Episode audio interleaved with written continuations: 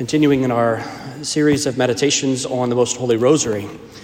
Today we reflect upon the visitation, that second joyful mystery.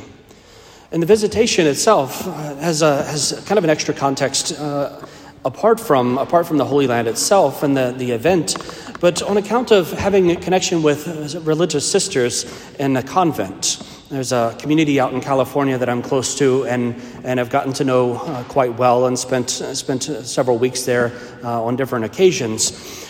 And one of the things that, that I've heard uh, Reverend Mother say to, to her daughters as they are being, being sent uh, for their annual, for their annual trip home, their, their week home, uh, is, is she reminds them remember, you are going for a visitation, not for a visit. And by that, she means when you go for a visit, you just bring yourself. You just bring you, whoever you are. But a visitation is you bringing the Lord to the person that you are going to meet.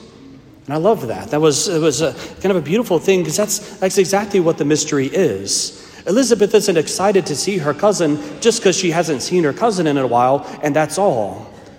The words that come forth from Elizabeth's mouth are words of praise of the things the Lord has done, the Lord who is in her presence.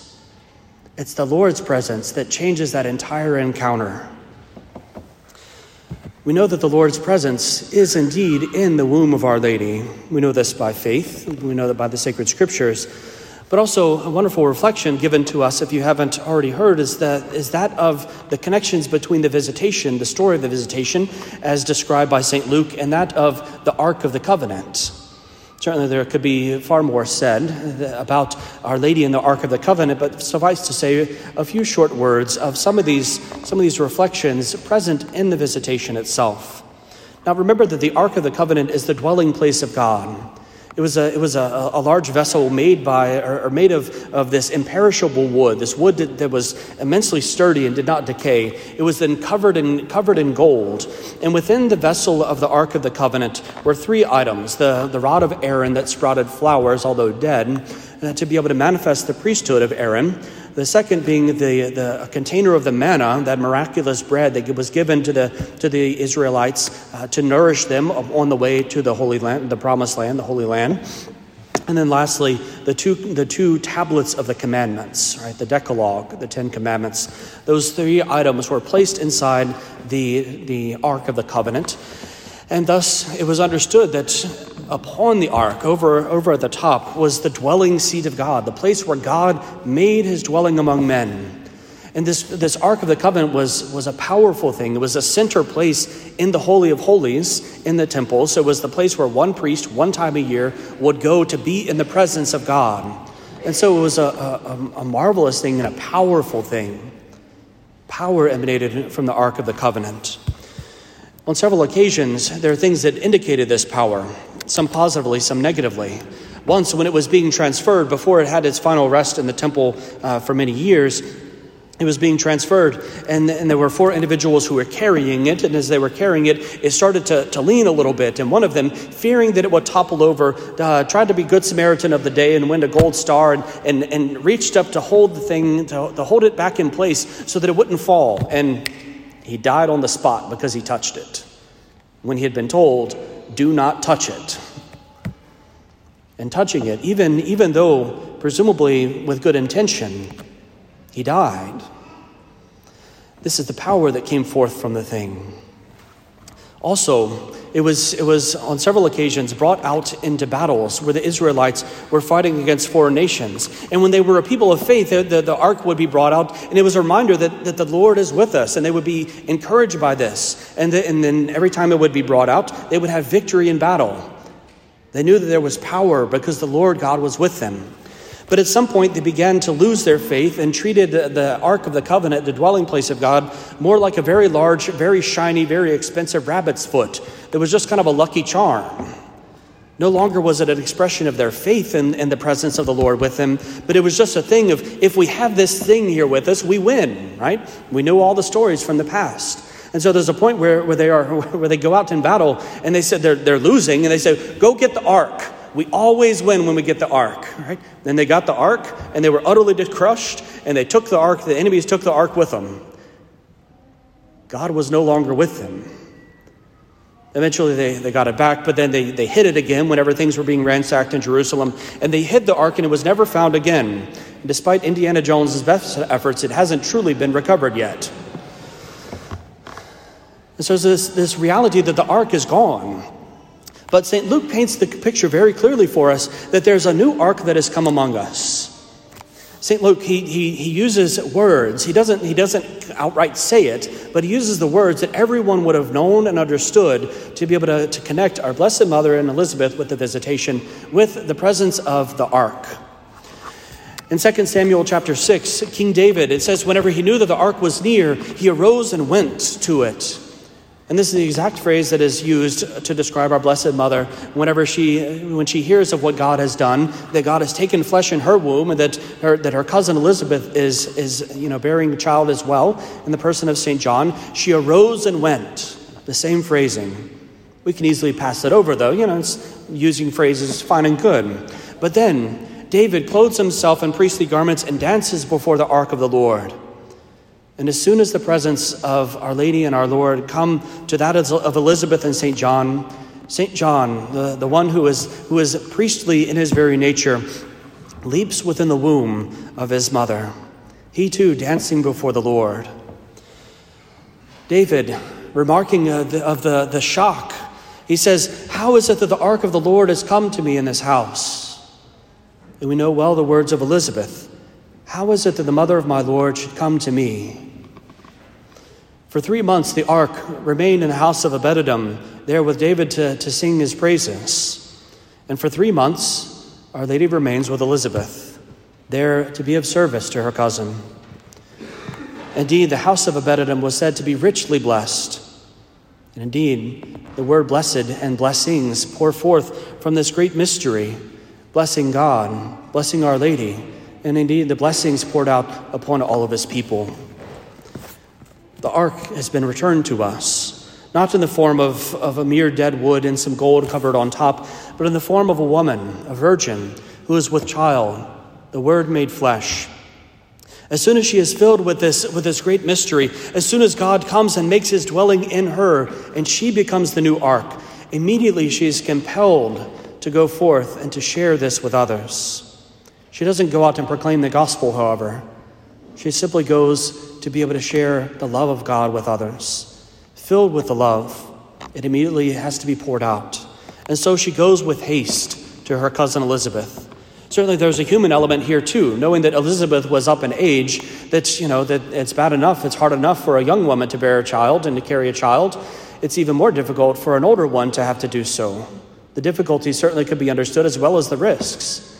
And so Mary goes with haste to be with her cousin in her time of need. And there along the way, some 60 miles or so, she makes the trek. She makes the long and difficult journey, but arriving there, she goes.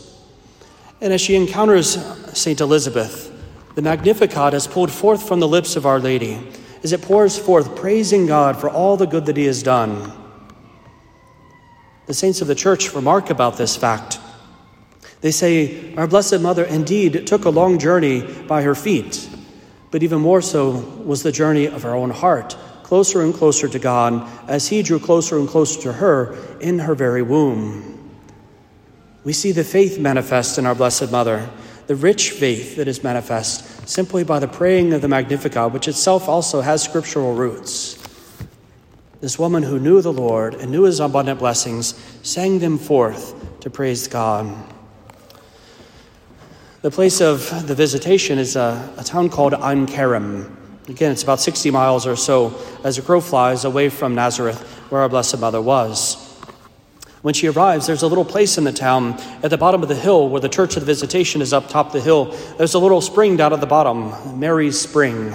Unfortunately, it's been, it's been corrupted now, uh, and so it's polluted, so you can't drink from it. Uh, so I have lots, of, lots and lots of signs that say, do not drink from this, right, and little X's over people with a glass of water. Huh? It's been polluted, unfortunately. But it said that, that there, our Blessed Mother stopped at this little spring to be able to, to find some refreshment as she continued on the way. A neat little place to stop and to pray for a moment. But ascending up to the top of the hill, there are several other things that are also notable.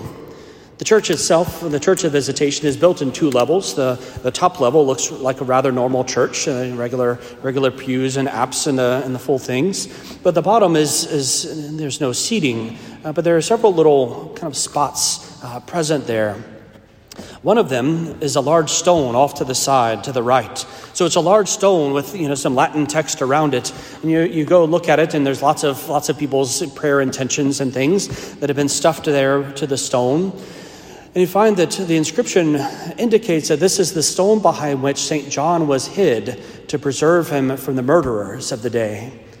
We remember that there was a slaughter of the innocents. And you always know that, that Jesus was taken and he was brought off to Egypt, right? But I never thought about St. John the Baptist having escaped as well.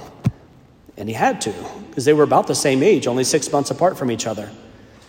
And the story is that, that whenever they came to, to be able to come through Ein Kerem at the time, uh, that St. Elizabeth, seeing this, was inspired by the Lord to hide the child John behind this large rock to preserve his life. And a miracle of miracles, he didn't make a sound as a little baby. and then they, they, they continue on, and his life was spared. The rock is there to commemorate that particular event. But next to the rock, there's a well on the ground. And I was kind of struck by the fact that no one talked about the well. We had two, we had two tour guides who were with us, and no one said a thing about it. And yet it obviously was there for some purpose. It wasn't just a practical thing, you know, just sitting there in a, in a, in a relatively new church, this well going into the ground. And it had, you know, nice archway and mosaic tile flooring and all this. So it was something intentional. It was something, a, a prayerful place. It was roped off so that you wouldn't go, presumably, throw things in the well. And so I was kind of curious exactly what it was. So I did what one does these days and turned to the internet and asked the internet, what's the well for? And it was a striking answer that I received, and I wish that they had spoken about it while we were there. It was the fact that, that on, the top of this, on the top of this hill is where the encounter took place between Our Lady and St. Elizabeth.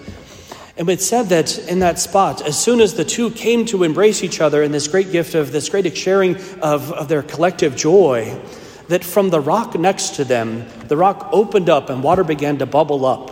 And a spring formed right there next to them on the top of the mountain, where springs are not supposed to form, really. And there it continued to pour forth. And this is certainly a scriptural reminder to us also. Remember the people of Israel in the desert as they coming into Exodus and they were thirsty and there was no water for them. And the Lord God said to Moses, Take your staff and strike the rock. And he did, and it broke open and poured forth holy water. Water for the nourishment of the people that they would continue to live and they would make it to the promised land. I was struck by that, that beautiful reality that this, that this rock right here in this place also poured forth water as a sign of, of the, the forerunner, John, proclaiming the goodness of the Christ that he's come among us, that the thirst of human hearts for a Savior is going to be quenched. Our God is with us.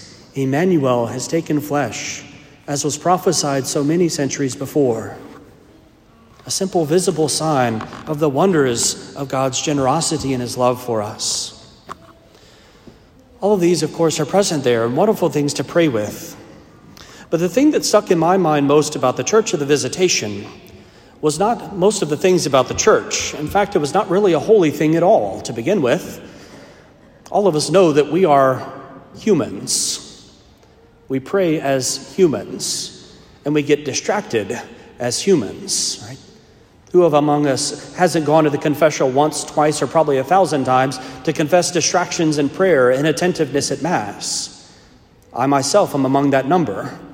Because as we, we had run up the hill, because we got, to, we got there and we were down at the bottom, our tour guides left us behind, and we got, they got up to the top of the hill and realized we weren't anywhere around. So they had to come back down and get us to bring us up the hill. And they said, By the way, fathers, you have three minutes to be in the sacristy. Otherwise, they're going to give the chapel to another group that showed up, and we won't have a place to celebrate Mass. Yes, sir.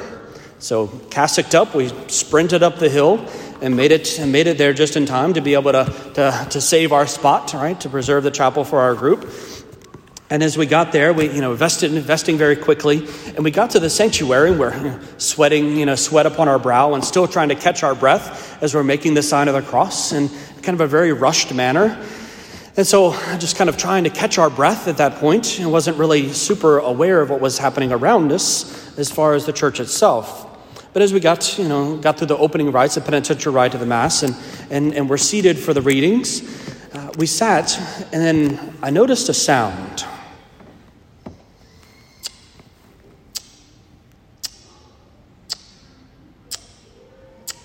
I was like, what in the world is that? And I was looking around me. I was like, is there a clock next to me that's ticking? And like, some, something's going on, you know?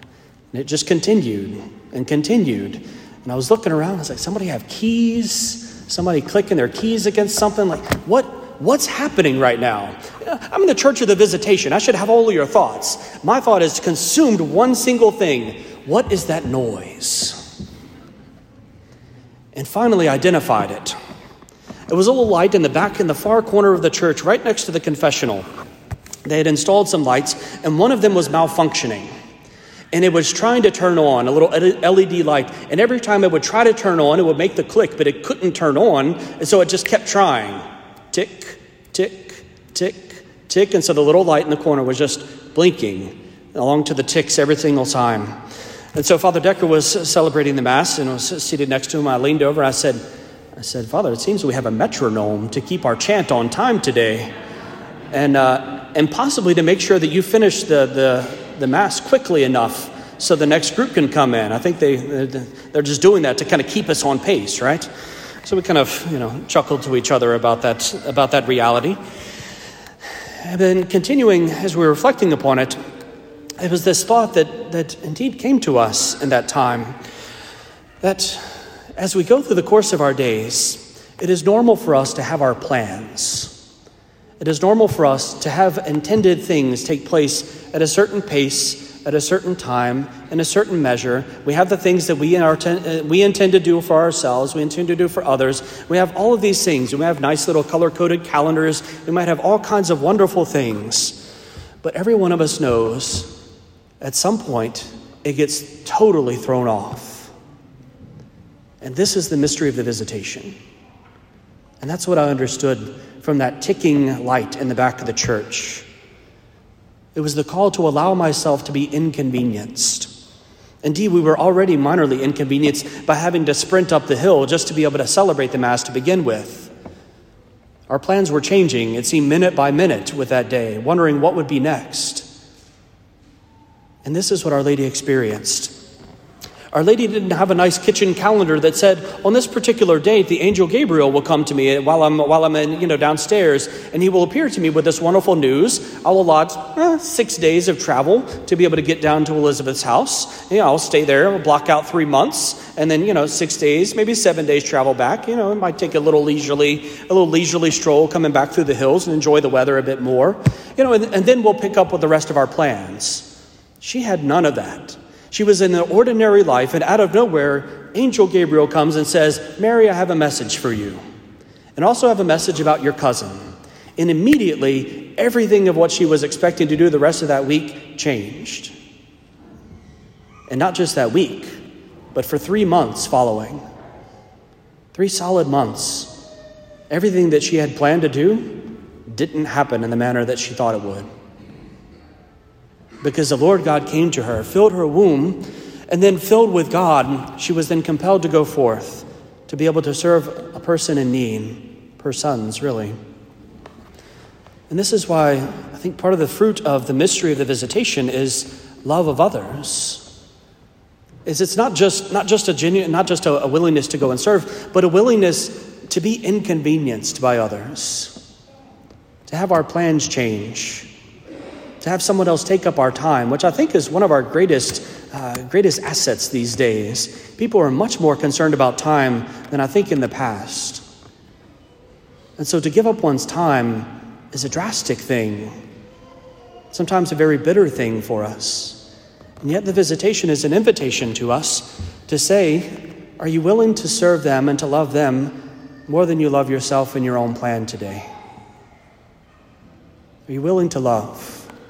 To sacrifice something, because that's what love is. Love isn't love until it hurts us a bit, truly. But we're willing to love. And this is the grace that we ask in the visitation.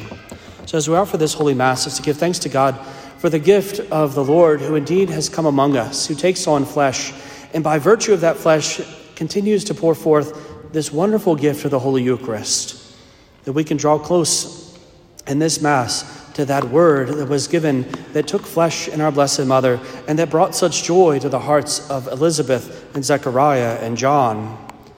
May it indeed bring us joy today as well and fill us with grace that we also might go forth and be able to love our neighbors as Mary showed love to Elizabeth and indeed to all of us, her dear children.